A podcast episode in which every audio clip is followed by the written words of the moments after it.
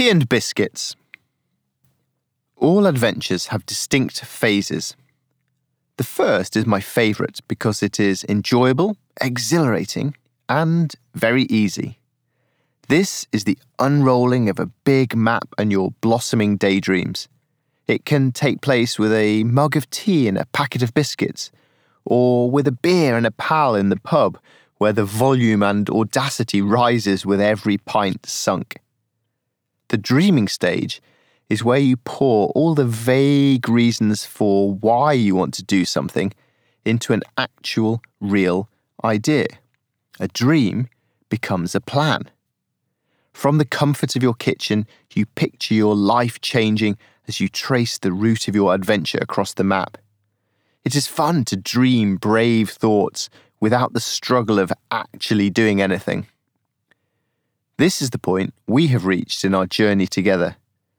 I'm afraid, however, that the next phase is more grueling, because ahead of us lies the arrival of doubt and the onslaught of negative barriers. This is the stage when most people fall by the wayside. You might not even have finished the biscuits before your own doubts arise.